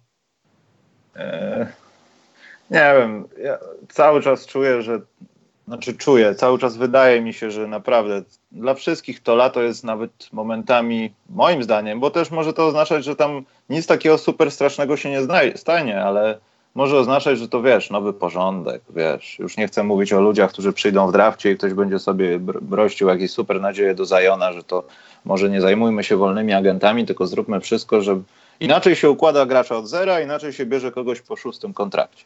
Wiesz. I myślę, że też wakacje skupią się na tym, że wszyscy na siłę będą chcieli się wzmocnić, a potem się okaże, że może niektórzy przesadzą i na podstawie tych błędów, wiesz, tacy Lakers mogą, mogą na przykład zdobyć tytuł. No. Może tak być. Ja powiedziałem w ostatnim podcaście chaos, który powoduje, powodują narracje medialne. Ten chaos służy tym, którzy wiedzą, jak panować nad tym chaosem, a LeBron jest jedną z tych postaci. LeBron i jego cudzysłów obóz. Może tak być. Bo wiesz, yy, wrzucałeś nawet wczoraj czy przedwczoraj, ile drużyn będzie miało do wydania dużo pieniędzy, ile drużyn będzie miało cap space na dwie gwiazdy, nie tylko jedną, ale dwie. Tylko mm. mieć pieniądze, a mieć na kogo je wydać, mieć ludzi, którzy zgodzą się podpisać te kontrakty, to, to, to, to są dwie różne rzeczy. No i wiedząc o tej podłodze, że musisz, wiesz, czasami też mózgowa sobie wyprodukować takiego, jak się zaczęła mhm. ta podłoga. E, dobra, Karol, bo to już to nawet nie jest minus stycznia, tylko to już jest chyba minus w ogóle tego i zeszłego świata. roku, ale świata. To, to ja chciałem, kończąc minusy, dać minusy dla Orlando Magic za styczeń i dla Detroit Pistons, że idą donikąd i tym to zamknę. Bo nawet, dobrze, nie, bo nawet nie wiem, Karol, czy Orlando, nie, oni się nie powinni połączyć, bo między Aaronem Gordonem, wiem, może się niektórzy obrażą, ale Blake'iem Griffinem czasami i w ogóle grą drużyny. Chociaż Blake jest bardziej taki, że trzyma tą drużynę, a Arona Gordona czasami nie ma w niej. Że te drużyny są tak samo oparte na tych samych zasadach. Zawodnicy są może trochę inni, bardziej doświadczeni, ale wymiennie to wszystko wygląda tak samo. Niestety. Połączyć się tak jak Amika Wronki i Lech Poznań. Doku, dokładnie. Miliarder Pniewy, Sokół Pniewy czy coś tam. To było coś takiego. Tak mi się wydaje. No, ja, ja się zgadzam co do, co do, co do Pistons. Oni, oni powinni być lepsi niż, niż bilans 22-29. E, co do Orlando. A przede wszystkim nie powinni być ciągnieni tylko i wyłącznie przez Blake'a Griffina, no, bo to czasami tak wygląda. Blake ma czasami naprawdę takie mecze, że gdyby miał kilku kolegów, albo nawet jednego kolegę, który jest po prostu stabilny w tym, co robi i robi jakieś plusowe rzeczy, to byłoby znacznie lepiej. Bo oni też nie grali z jakimiś tuzami zwycięstw w NBA ostatnio. Jemu wystarczyłby E, skromny rozgrywający, który, który zna swoją wartość, któremu, który, który wie, jak dobry jest, a jak niedobry nie jest, bo problem Reggie'ego Jacksona jest taki, że mu się wydaje, że on jest zawodnikiem z poziomu All-Star, a on nim nie jest. On jest naprawdę bardzo, bardzo przeciętnym koszykarzem e, i, i tutaj rodzi się wiele problemów. Detroit. Gdyby, gdyby zamienić Reggie'ego Jacksona na zawodnika, który robi podobne statystyki, a może nawet ciut słabsze, tylko zawodnika, który nie próbuje wychodzić na czoło, to Pistons byliby na pewno lepsi. A nie są niestety. Amen. Dobrze, Karol, plusy, bo już niedługo będzie godzina tego nagrania, my jeszcze jesteśmy w minusach. Dawaj plusy, jakie masz? E, słuchaj, Michał, e, mówimy za tak globalnie z ostatnich. Jeśli możemy powiedzieć, że miesiąc to oznacza cokolwiek globalnego, no to jak najbardziej, Karol. Dobrze, no to, no to tak. Y, to już powiedziałem. Duży plus dla Cavs zagromadzenie, zagromadzenie pików. On, już powiedziałem, one się mogą w przyszłości przydać i to jest bardzo dobra polityka wymieniania weteranów, ściągania schodzących kontraktów i dodatkowo dostawania pików. Piki w drafcie, jak wiecie, to jest wartość, szczególnie w dzisiejszej NBA. Mam też Kairego Irvinga, Kairego Irvinga za to, że poza tym, że dużo mówi, poza tym, że, że jest inteligentnym gościem, to to przekłada to na, na parkiet, gra, gra dobrze, przede wszystkim gra dobry basket. I on, on się często wymyka ze schematów Brada Stevensa, ale on się wymyka w pozytywny sposób. Te różne jego, te różne jego piękne ball handlingi, one, one czemuś służą. Są koszykarze, którzy, którzy puszczają to swoje piękno w próżnię, a Kyrie gra naprawdę skutecznie. Gra taki sezon, który w Bostonie grali Larry Bird i ktoś jeszcze, nie pamiętam, McHale. To jest, to jest poziom na wyrażony liczbami przynajmniej 20 punktów i ten tak zwany true shooting na poziomie 60%. I to, to jest coś. Liczby nie kłamią. Kyrie gra naprawdę dobrze. Boston ostatnio zaczyna dobrze grać. To jest taki Boston, o którym myśleliśmy przed sezonem. Czy w kategorii plusów mówienia o Milwaukee i Denver to, to, to jest w ogóle warte mówienia, Karol? Bo to chyba wiesz, trzeba zaplusować. Jasne, trzeba, trzeba to podkreślić, tylko to jest oczywista oczywistość, jak mają. Ale dobrze, znajdźmy jakąś taką jedną rzecz, już pomijając to, co można powiedzieć o obu ekipach, to Milwaukee za to, że zmiata wschód po prostu. Przejeżdżają po zespołach. To tak. nie są y, wyrównane mecze. To są niewyrównane. To jest, to jest po prostu przejazd. I mniej więcej tak. to, samo, to samo robi Denver tylko też w mieszany sposób, bo nie, nie są zamknięci tylko na zachodzie, ale ten ich mecz, Boże, chyba z piątku, nie pamiętam, z Houston w tym jakimś chorym tempie, yy, nie pamiętam jaka tam była statystyka, ale tam było 130, czekaj, gdzieś to mam zapisane. To było też jakieś chore w ogóle. 136 punktów w 93 posiadaniach. I w końcu zauważy, można zauważyć, że w Denver dzieje się coś takiego, co się dzieje w takim Milwaukee, że nagle pojawiają się ludzie, którzy może nie do końca wcześniej tak się dobrze spisywali, ale Boże, Malik, Malik Beasley i Monte Morris, to też w znacznej części dzięki nim są takie wyniki i to się dopiero na razie u nich zaczęło, ale jeśli to potrwa jakiś czas, no to Denver wydaje się być tak troszeczkę kompletne jak Toronto w niektórych aspektach. To prawda. Także jak najbardziej plus za to jest. Owszem. Plus dla Golden State, niech ich będzie. No nie wiem, dwa spotkania chyba przegrali w tym, w tym miesiącu. Mhm. Dwa. Po prostu dwa. Słownie dwa. Bugi wrócił. to oznacza też, Karol, że chyba myślę, że od marca, kwietnia będziemy na pytania, kto zdobędzie mistrzostwo w tym roku, odpowiadali, że możemy powiedzieć, kto w przyszłym. No, chciałbym wierzyć w to, że tak nie będzie. To znaczy nic nie mam do Warriors, tylko chciałbym oglądać e, wyrównane playoffy, chciałbym oglądać koszykówkę. Wyobra wyobrażasz to sobie coś z Kazinsem? Bo ja nie. Jedyną, co, Michał, tak, je, jedynym jego ograniczeniem jest to, żeby go sprowokować, żeby się zdenerwował, żeby wyleciał za dachy z meczu. I został potem w rezultacie zawieszony, bo zebrał 15 ileś tam i, i są kary. Y, Warriors są faworytem i to no, nie starajmy się być na, sile, na siłę oryginalni czy jacyś kontrowersyjni, ale jest rzeczywistość, żeby nie powiedzieć alternatywna rzeczywistość, w której e, jeśli ja uważam Thunder za czarnego konia tego sezonu, bo oni naprawdę mają dobry mecz przeciwko Warriors i żeby przypadkiem nie było tak, że wszystko będzie zależało od Westbrooka. Jeśli Westbrook będzie chciał grać swoje hero ball, do czego ma, do czego ma tendencję w playoffach, no to może być brzydko, może to się zakończyć brzydko jak rok temu z Utah, ale jeżeli, jeżeli Westbrook będzie będzie skuteczny i będzie zdobywał tych powiedzmy 20 punktów i nie 11, 14, tylko powiedzmy 6, 7 asyst, ale takich konkretnych asyst. Bo często jak oglądasz mecze Thunder, to na pewno się ze mną zgodzisz, to, to jest klasyczne polowanie na, na liczby i to, to, to nie trzeba być wielkim znawcą koszykówki, to się po prostu widzi. To się widzi, że nie robisz tego, co w danym momencie drużyna potrzebuje. To, to, to często wynika z gry, to naprawdę to dziecko jest w stanie zobaczyć, tylko polujesz, biegniesz za tą dziesiątą asystą, za tą dziesiątą zbiórką i jeżeli Westbrook to zrozumie, a nie mam pewności, że tak będzie, to, to moim zdaniem, nie mówię, że to zrobią, ale mówię, że, że mają dobry mecz przeciwko Warriors. Thunder mają go. No, tyle. Dobrze, masz coś jeszcze na plus? Co mam jeszcze na plus? E, Takiego wyraźnego, bo Karol, myślę, że o tym, że Miami Heat utrzymują się na poziomie 50%, mimo że przegrali niestety ostatnie chyba 2-3 spotkania, to nie będziemy mówić, bo to jest taki taki, no, taka stref, szara strefa, Karol, to jest taka. Jasne, ja mam, ja mam kolejny raz plus i to ja wcale nie żartuję. Ja mam bardzo duży plus i dla Phoenix Nie żartujesz? Jesteś nie szczery? Żartuję. Nie, nie żartuję. Szczery? Jestem bardzo szczery, jak zawsze, jak zazwyczaj. Jestem szczery i mówię szczerze, to jest mój plus. Ja się nie śmieję za tankowanie Phoenix Suns i New York Knicks. Bo to możesz mówić, że, a, że oni przegrywają, że, że oni, oni celowo przegrywają. Bo tak patrząc na, no teraz już może nie po tej wymianie, bo, no bo chodzi mi o Nowy Jork ale wcześniej. To znaczy, może na przykładzie Nowego Jorku to, to jest złe porównanie, ale tacy Cavs, tacy Suns, gdyby, oni, gdyby nie było tankowania, gdyby tankowanie nie istniało, to ta, ta drużyna jest spokojnie na 25, na 30 wygranych.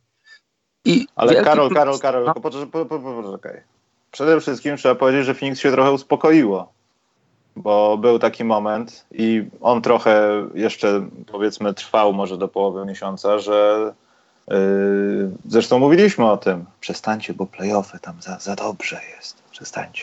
Tak. Przestańcie. Nie róbcie tak. No i ogarnęli się, bo 2-13 w styczniu. Także to jest wyborny wynik, jeśli chodzi o ścielenie łóżka Zajonowi. Właśnie o to chodzi. I zobacz, e, masz, masz Suns, masz Nowy Jork, masz Cleveland, masz Bulls i Atlanta, która trochę odjechała. Niepotrzebnie. I jeszcze raz, ja się nie śmieję, bardzo się cieszę, bo ja jestem, jestem antyfanem, jestem zagorzałym antyfanem tankowania, ale jeżeli ten proceder istnieje, to dlaczego nie być jego beneficjentem, jeżeli nie grasz o nic? I Sans i, i Nix robią to perfekcyjnie. Czyli to jest plus? Tak, to jest mój plus. Dobrze. E, plusem też nazwałbym, ale wiem, że to jest e, no, po prostu zbieg okoliczności przez to, że terminarz jest tak, a nie inaczej rozlosowany, no i że ktoś wykorzystuje swoje szanse, ale też mówiliśmy o tym poprzednio, że Utah miała, już teraz sobie w zapiskach biorę najłatwiejszy, no teraz drugi od końca, najłatwiejszy terminarz, jeśli chodzi o siłę rozgrywek. Grają z Knicks cztery razy z Phoenix Suns, to powinni już wpisać 0-4, już tam nie jeździć, bo szkoda, szkoda paliwa jest. Chyba, że u siebie będą grać. I z Chicago też grają, także to, to w ogóle jest kompletna kpina i 28 spotkań im zostało. Więc y, wykorzystują to i ten bilans tam 11-3 czy coś, no to, no to jest efekt tego, że po tym ciężkim czasie i po tych różnych takich jakichś, nie wiem, no nawet zrządzeniach losu z kontuzjami, y, są w, stanie, są w stanie wrócić do gry przez to, że wykorzystują te szanse. No i robią to dobrze i to 11-4, przepraszam. To, to oznacza, że no wracają do gry, jeśli chodzi o rozmawianie o czymś więcej niż pierwsza runda na zachodzie i w ogóle, jeśli chodzi o playoffy. Bo był taki moment, że no nie było tam za wesoło, Karol. Mhm. Twój plus. Mój plus wędruje do Joela Embida. Przede wszystkim bardzo się cieszę, że, że jest zdrowym. Nie doznaje żadnych kontuzji, co było dużym znakiem zapytania na początku jego kariery. Za ostatnich 30 dni, za ostatni miesiąc, to jest prawie 28 punktów, 16 zbiórek, 4 asysty, jeden przechwyt, prawie dwa bloki. To jest, to jest pełna dominacja na środku i gdyby, gdyby jeszcze trochę, trochę rzadziej chodził na obwód, bo ja akurat nie jestem fanem jego rzucania za trzy punkty. On powinien dominować tam, gdzie dominuje. No, no ale no nieważne, lubi sobie rzucić za trzy punkty, niech sobie rzuca, jeśli chce. No ale gra świetnie, dominuje, jest zdrowy, jest w konwersacji o, o MVP. Pewnie nie zdobędzie, ale w tej konwersacji musi być. Dobrze. Jeden taki szybki dla Waszyngtonu, że dalej unoszą się nad powierzchnią i Bradley Bill nie ma, nie ma racji. Po prostu łatwiej się gra bez Johna Walla. Kropka. Yy, tak. Przynajmniej tak to wygląda. No. Teraz Bradley Bill wpada tu przez drzwi i cię kopie w tym no. momencie, ale, Bradley, no, no, ale statystycznie to tak, znaczy jakie one mają, po pierwsze ja rozumiem jego oburzenie wtedy, no, bo nie chciał odpowiedzieć wprost przy ludziach, a jakie ja mam kamać wyjście, co mam teraz się pograć, poddać, bo nie ma Johna, a może kiedyś to zaprocentuje tym, że ktoś mi da więcej pieniążków. No i chwała mu za to, że tak się dzieje. Poza tym drużyna, no, kto by pomyślał, że po zeszłorocznej takim, takiej chwili kiedy Satorański na przykład też, to też nie było Johna Walla i też Satorański dostała więcej minut i się tam pojawiał więcej, no to on to też wykorzystuje. I nie tylko on, więc to też jest dobre dla drużyny, ale oni i tak myślę, że idą donikąd. Wizards w tym sezonie. Tak, tak, tak. I myślę, że za dwie godziny 18, za dwa dni 18 godzin możemy się spodziewać, że Bradley Bill zmieni koszulkę. Tak mi się wydaje. Myślisz? Myślę. Ja myślę, że nie zmieni. Ja myślę, że może zmienić. Ale no wiesz, nie mam, nie mam nic przeciwko. Ogólnie nie mam, mam obojętne uczucia odnośnie Waszyngtonu. Y, I takie dwa szybkie plusy dla, no wiadomo, to już powiedziałeś, powiedzieliśmy dużo rzeczy o Oklahomie i tam też był zawarty plus, więc tak, żeby się stało, to też plus. Dla, chyba będzie Karol plus dla Jamesa Hardena. No ja musi wiem, że w meczu nie było znaczy w styczniu nie było, nie wiem, może było, ale nie sądzę, 30 spotkań, ale przed dzisiejszym meczem on w 30 ostatnich spotkaniach ma średnią 40 punktów na mecz. Mhm. To straszne, skoro. To jest straszne. Już, już yy, jesteśmy już za sekcją minusów i chyba nie, już nie będę wracał, bo chciałem dać ma małego minusa, ale nie będę dawał, bo, bo, jesteśmy już za tym. Nie patrzymy we wstecznym lusterkę jak Jimmy Butler. Idźmy dalej. E, I ostatni plus, znaczy plus w minusie, bo ja też chciałem dać minus taki mały, ale nie powiedziałem o tym, że przez to, co się dzieje z Antony Davisem w Nowym Orleanie nikomu się chyba nie chce. I jedyną osobą, której się chce, to jest Okafor, który ma świetny czas ostatnio i może to potrwa do końca sezonu i jak potrwa do końca sezonu, to wszyscy w to uwierzymy, że może trwać dalej i on znowu nie zwariuje albo nie zniknie gdzieś w czeluściach transferu po dwa tygodnie potem następnego czy coś. Także no, to bardzo dobrze. plusowa tak, sprawa i taka ciekawa historia w ogóle w NBA. No. Jasne, też mówiliśmy o tym w ostatnim albo przedostatnim podcaście, że no, że fajna historia, że się odrodził, że znowu gra w koszykówkę, bo co do, co do jego talentu nigdy nie mieliśmy wątpliwości. A fajnie, że fajnie, że dostał szansę i z niej korzysta. Dobrze, Karol, przechodzimy do pytanek od Was. Tam jedno miałeś na temat inteligencji koszykarza, tak. to, to może od niego zacznij, a jak ktoś się uzbiera, to, to, ja tu będę ten wiercił, żeby sprawdzić, czy coś jest. Muszę sobie to pytanie znaleźć. Może ty masz, Michał, to pytanie, bo jestem słaby w, sk w scrollowaniu. A, bo ja nie, ten, nie patrzyłem, ale to łatwo znaleźć. Jest. Purple tak. Rain Film pytał. Pytanie do Karola. Ostatnio mówił o inteligencji Antonego Davisa, dlatego jestem ciekawy, kogo Karol na podstawie własnych obserwacji, szczególnie rozmów, uważa za inteligentnych ludzi związanych z NBA. E, mam, e, nie chwaląc się, bardzo dużą już listę ludzi z NBA, z którymi rozmawiałem i tak jak ja to odbieram.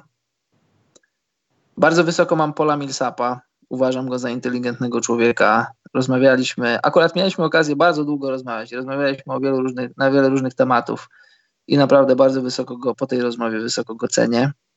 Mam też wysoko Kleja Thompsona, mimo że jest często jest oszczędny w słowach, to jeśli rozmowę poprowadzi się w odpowiedni sposób, to można dużo ciekawych rzeczy z niego wyciągnąć i on jest takim typem, może mieliście w liceum czy gdzieś tam w szkole średniej takich kolegów, którzy mają taki specyficzny humor, że niby nie rozmawiają dużo, ale jak już się odzywają, to, to mają taki swój sposób śmieszny bycia i lubią żartować, ale w taki swój charakterystyczny sposób. Clay Thompson właśnie taki jest.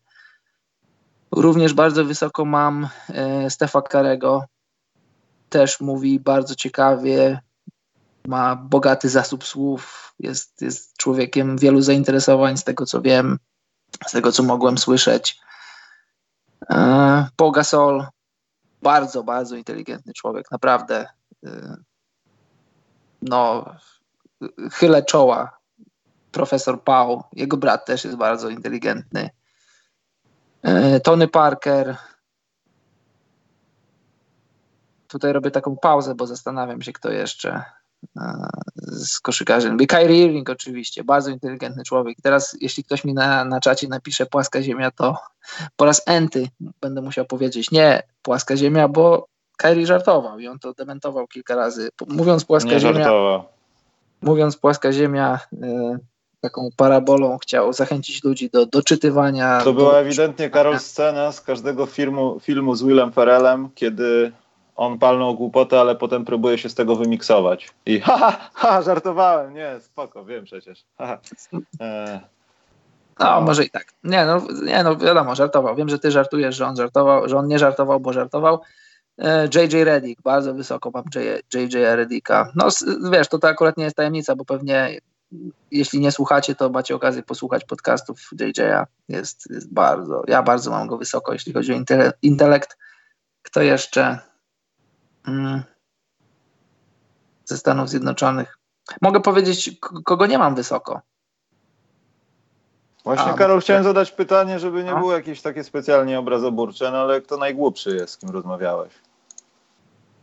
Um, znaczy, wiem, Karol, że najgłupszy, w sensie wiesz jakim, no, że mało znasz tak. tego gościa i tak jak tak, Rattler Sprewell opryskliwie tak. odpowiedział na twoje pytanie na przykład. Jasne, wiesz. To wiesz, to po jednym zdaniu nie mam, nie mam, nie mam prawa wyciągać wniosków. To, to mówię, o, mówię o rozmowach, które trwały no, przynajmniej minutę, przynajmniej kilka pytań, przynajmniej jakaś tam, wiesz, no, nie jedno pytanie, jedna odpowiedź. Y, no, z całym szacunkiem dla wszystkich Anthony Davis i, i Derrick Rose.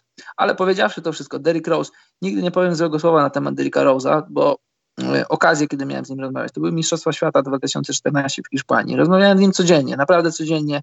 Jeżeli mi zarzucacie, że rzucam słowa na wiatr, to, to nie jest to prawda. Rozmawiałem z nim codziennie.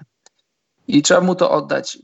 Derek Rose był zawsze chętny rozmawiać z dziennikarzami, zawsze zostawał na dodatkowe pytanie. Już, już menadżer czy PR-owiec drużyny już chciał go odciągać. Mówi, nie, spokojnie, odpowiem na wszystkie pytania.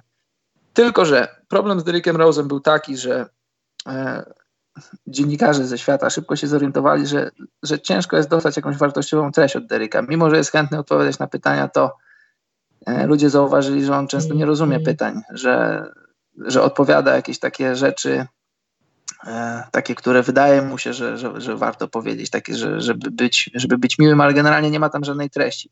No niestety. Niestety tak było. Było nawet takie pytanie, pamiętam, to już kończyły się, kończyła się faza grupowa, była faza pucharowa i, i ktoś zadał pytanie Derekowi, że ktoś tam z kimś chce przegrać, żeby nie trafić na Stany Zjednoczone. Co on o tym sądzi? A on powiedział coś takiego, wiesz co, ja się nie orientuję, ja jestem pierwszy raz w Hiszpanii, nie wiem jak to jest tutaj. I ludzie tak spojrzeli na siebie i powiedzieli, okej, okay, okej, okay, Derek, następne pytanie. No, no, ni no, niestety, wiesz, ja, ja bardzo lubię Dereka Rose'a, bardzo go cenię za to, ile siły włożył we wracanie do grania w koszykówkę po wszystkich kontuzjach, jaki jest, ale no, nie jest inteligentnym człowiekiem. E, Anthony Davis tak samo. Nie, nie byłeś w stanie dostać od niego jakąś, jakąś e, wartościową informację. To zazwyczaj były jakieś takie pojedyncze słowa, pojedyncze zdania, nic śmiesznego. Próbował, w moim odczuciu, próbował być taki na siłę e, cwany, na siłę taki trochę robić, się, robić z siebie twardziela którym moim zdaniem nie jest. Co do Bugiego Kazinsa, to mam trochę, trochę mieszane uczucia, bo wydaje mi się, że wydaje mi się, że on jest inteligentniejszy niż, y, niż się kreuje, a kreuje się na takiego twardziela z Alabamy. Pamiętam, że e, Stany grały z e, e, ze Słowenią chyba właśnie i ktoś zapytał Bugiego, gdzie jest, czy wie, gdzie jest Słowenia, a on zapytał tego dziennikarza, chyba ze Słowenii właśnie, a ty wiesz, gdzie jest Alabama? I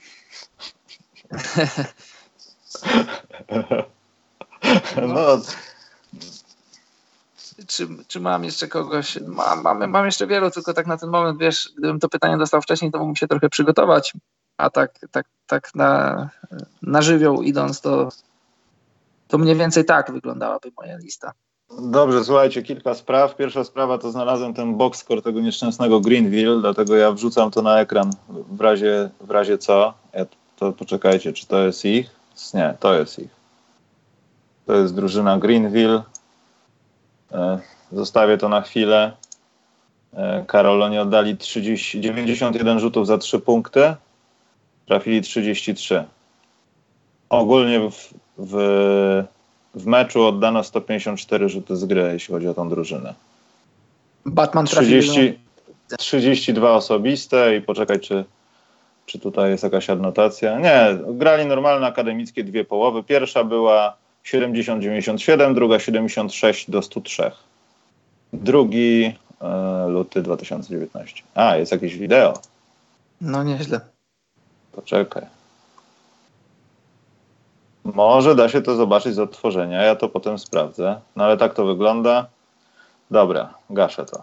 E, link wkleję zaraz na czacie. Karol, bo pytanie jest jakieś? A ja w tym czasie chciałem coś odpowiedzieć. Nie wiem, Stanisław, kiedy będziemy. Będziemy z Karolem rozmawiać zaraz o tym. Ale no, albo się, tak, się, albo no, tak. My się zastanawiamy się nad czwartkiem i zastanawiamy się nad sensem czwartku, bo będzie hmm. trade deadline i na przykład będą działy się jakieś wymiany, o których możemy rozmawiać na bieżąco, nie ma problemu. Tylko, że y, czasem bywa tak, że kształt tych wymian jest później dopinany. Jeżeli my opowiemy o zawodniku X, który idzie do drużyny Y, a w zamian idzie zawodnik Z, ale jeśli nie wiemy o tym, że wymianie biorą udział jakieś, jakieś wybory w drafcie, powiedzmy, znaczące, no to, to, to zaburza postrzeganie tej, tej wymiany potencjalnej, więc nie, nie, ma aż tak wielkiego sensu, żeby rozmawiać o tym na, na gorąco, więc zastanawiamy się, czy robić to w okolicach trade deadline, czy już później, parę godzin później na spokojnie, kiedy już wszystko będziemy wiedzieli, będzie można spokojnie to sobie przeanalizować. Dokładnie tak jest, Karol. Ja ten patrzę. Wojnarowski oczywiście już się wysypuje ze wszystkiego, że ci tam ci chcą. Milwaukee, Los Angeles Clippers, Karol, także będzie nieźle. Spodziewam się, że będziemy w czwartek jednak. No nic. Yy, dobrze, bo ja miałem jakieś, Karol, pytanie na temat transferu tutaj. Mhm. Foremka, Donka rzuciła, ale bez żadnego opisu. Dzięki. Foremka 12 złotych. Poczekaj, Ma Mateusz Dobosz, oczywiście, że plus, plus dla Matczaka, ale to taki jest plus, wiesz, bo z sympatii też, ale zrobił dobre rzeczy, tylko że szkoda, że reszta drużyny nie zareagowała w podobny sposób, ale to był taki jego mecz, mecz na honor, że ja się tu pojawiam i zagram dobry mecz. To naprawdę było niezłe. E, Bartek Misztal pytał, myśląc o Billu, bralibyście pod uwagę wymianę za McColluma? A Portland chciałoby się, chciałoby się go pozbyć za, za niego? Nie, nie, myślę, że im zależy na kimś, kto może rzucić tą piłeczką do kosza, ale też bardziej podać chce. Nie, ale moim zdaniem bez sensu drużyna, która nie zmienia ani Blazers, ani, ani Wizards. Nie zmienia nic, a raczej osłabia, no bo, no bo jeśli, jeśli Bill miałby wejść w system Blazers, którego nie zna, nie zna się z, z Lillardem, to znaczy pewnie się z nim zna, ale na takiej stopie jak McCollum, no to musisz wszystko budować od początku, a na boisku dostajesz mniej więcej podobny pakiet. Podobne no, ale masz, masz dwóch takich samych zawodników, bo tak naprawdę McCollum często jest takim, no często, no ogólnie jest takim katalizatorem dla Lillarda. On tak. doskonale pasuje, kiedy Lillard nie może albo nie chce, albo lepiej, żeby McCollum z kimś pojechał, bo ma dobry matchup, no to to się dzieje, ale Bill myślę, że wymagałby tego, żeby jednak tą piłeczkę to mi daj Damianku, bo to ja jestem Bradley, wiesz. I to, to by pytanie... mogło powodować kłopoty jakieś, no jakby to charakterologicznie się dograło, ale generalnie y, koszykarsko na parkiecie to są zawodnicy bardzo podobni, nawet podobne pieniądze zarabiają, są podobnej postury, e, w podobnym wieku są. Moim zdaniem nie, nie, ma, nie ma sensu robić takiej wymiany, ewentualnie. Mm, dobra, Karol, też jedno pytanie o wymianę. Jesteście GM Sixers, dajecie Maxa, dajecie Maxa Butlerowi. Pytanie w sensie, Norbert W. pytał Karol. Nie, ja nie daję. Ja bym poczekał i pewnie też by się skończyło na tym, że nie dam.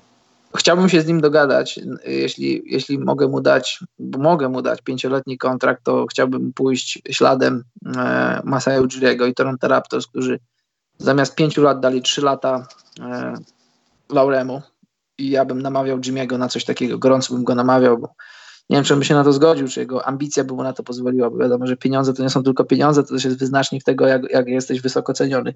Ale generalnie 30-letniemu zawodnikowi po, po kilku kontuzjach, po wielu kilometrach przejechanych w nogach, gdybym mógł, to chciałbym mu, nie chciałbym mu dać pięcioletniego kontraktu maksymalnego, bo wiem, że te ostatnie dwa lata, przynajmniej ostatnie dwa lata, to już będzie. To może ciężko wyglądać i to może być już y, y, bardzo trudne do przełknięcia ale generalnie nie, nie daję mu. Halo Michał? No, wyłączyłem mikrofon. Jakby. Ja bym poczekał patrząc na to pod kątem tego, kogo mogę mieć za podobne pieniądze i pozbywać się jakichś kłopotów, jeśli traktuję to jako kłopoty, które e, ten zawodnik mi sprawia. I jeśli doszedłbym do jakiegoś takiego, nie wiem, przeświadczenia, albo też można komuś uwierzyć, a potem staną się podobne rzeczy, że jednak zamiast Butlera ja może wydam na kogoś podobnego pieniądze, kto może będzie, nie wiem, w tej szatni mi się tak pałętał, to jeśli to wyjdzie na złe, no bo jeśli to będzie jakaś super motywacja i w playoffach Butler tym wygra po prostu kilka spotkań, to będzie świetnie. Bo myślę, że na razie to jest hartowanie swoich kolegów, ale ja bym kogoś spokojniejszego chyba wybrał, bo ja bym się bał o to, że każdy inny zawodnik, który przyjdzie, jeśli Butlera podpisałem, będzie takim może trochę mała sprawa jak z Kobim, że Butler, Butler zacznie już decydować, kogo by chciał, kogo by nie chciał. No, tym bardziej, że Butler nie gra rewelacyjnego sezonu. Gra dobry sezon, nie najgorszy i rzucił te, ale te game winery, te na początku, szczególnie w Filadelfii trochę raz, że przykrywały trochę początkowe problemy Filadelfii, a dwa, że trochę przykrywały to, że Jimmy nie gra super sezonu. No i czy za samo za samą pewność siebie, za samo e, stan umysłu Jimmy'ego, który na pewno jest tam bardzo wysoko, chcesz zapłacić maksymalny kontrakt? Chyba nie do końca. Dobrze, przewinąłem. Mam, Karol, jedno pytanko i tym chyba możemy skończyć. TWTX pyta swoją drogą, mówią, że Kuzma nie jest zbyt inteligentny, możecie coś bardziej o tym powiedzieć. Podobno zachowuje się jak taki bogaty banan. Kto? Kyle Kuzma? Kyle Kuzma, no. Y, niestety z Karlem Kuzmą nie miałem okazji rozmawiać, więc nie mam własnego zdania, ale na podstawie tego, co słyszę, czytam, a no wiadomo, internet jest bogaty w, w podobną treść, to, to mam, mam podobne zdanie na ten temat. Wydaje mi się, że, że Kuzma to jest y, to jest y, no, tak jak ktoś powiedział, taki trochę młody chłopak, który zgrywa się na kogoś, kim nie jest, takim trochę jest takim wesołkiem, takim trochę pozorowanym twardzielem ja nie, wiesz, ja nic do niego nie mam, bo tak jak mówię, nie znam go osobiście, nie miałem okazji z nim rozmawiać. Bazuję jedynie na tym, co, e, co inni zrobili w internecie, a ja mogłem tylko przeczytać. Dobrze, Karol, e, teraz spowodujemy, że już nikt nigdy nie odsłucha tego podcastu, bo będzie za długi, ale powiemy, że to jego wina. TWTX też pytał, to jeśli nie Butler, to kogo mogą wyciągnąć za Maxa Sixers, aby walczyć o mistrza? Ale mówimy tak realnie o sytuacjach, które mogą się wydarzyć latem. No myślę, że nie jakiejś kompletnej abstrakcji, że przyjdzie tam nagle LeBron James. No właśnie. E... Ja moim zdaniem to pytanie jest trochę źle postawione, bo Sixers w ogóle powinni myśleć, albo oni chcieliby bardzo myśleć o tym, że my nie potrzebujemy nikogo, bo mamy Joela Embida. Że mamy ja Bena Simonsa. Tak. Tak, chciałem to samo powiedzieć, bo jeśli nie potrafimy zadecydować, jaka jest ich wartość, to może zamiast zastanawiać się, kto nam brakuje do tej układanki, po prostu, po prostu ją zbierzmy, weźmy pudełko, paragon, pójdźmy oddać ją do smyka, weźmy sobie inny obrazek. A nie starajmy się dosztukować części, których nigdy nie znajdziemy. Bo tak ta, to przyjęcie Butlera to tak trochę jest tego szycie na krótko tej dziury trochę. I sprawdzenie, co będzie. Wrzućmy, wrzućmy piranie do gupików i zobaczmy, co się stanie. Chciałem to samo powiedzieć, bo no wiesz, wiecie, w ostatnich latach jest taka, taka tendencja forsowana, że musisz się wzmacniać, musisz ściągać gwiazdy, a to, to, to nie do końca jest prawda. Sixers co do zasady mają drużynę, e, co do której ludzie, w której, którzy w niej grają, mogą myśleć o tym, że to jest drużyna aspirująca do tytułu, bo jest. Masz, masz Embida, All-Stara, masz Simonsa All-Stara, masz Jimmy'ego Butlera All-Stara.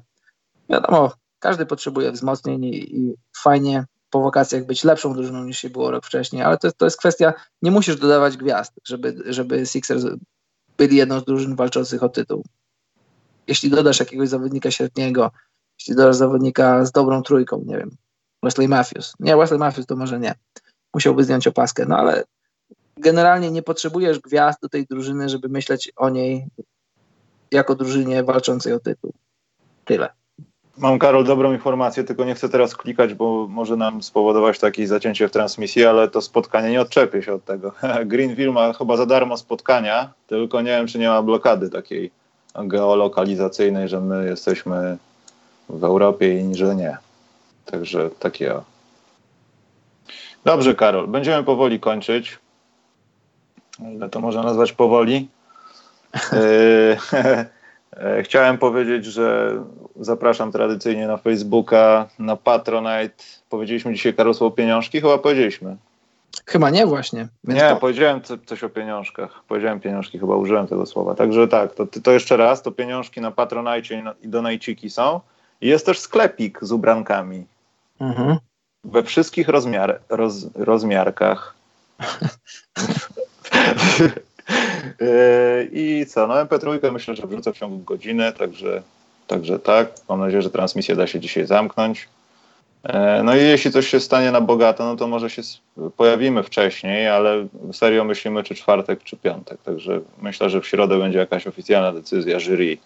Tak, a zapomnieliśmy dać minusa polskim ubojniom, które handlują mięsem. Ale nie, Karol, ja chciałem zaprotestować.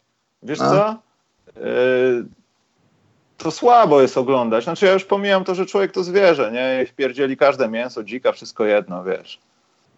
Lata historii cywilizacji, już nie chcę mówić o tym wszystkim. Ale Natomiast do czego pije? Piję do tego, Karol, że jak widzę taką krowę, która nie jest w stanie wyjść z tego pieprzonego tira i gdzieś widziałem jakiś film z Niemczech, że ciągnie krowę na jakimś wyciągniku, bo ona nie ma siły wstać, jest jakaś chora, wiesz, czy coś. Aha. Stary, to jest zwierzę, wiesz.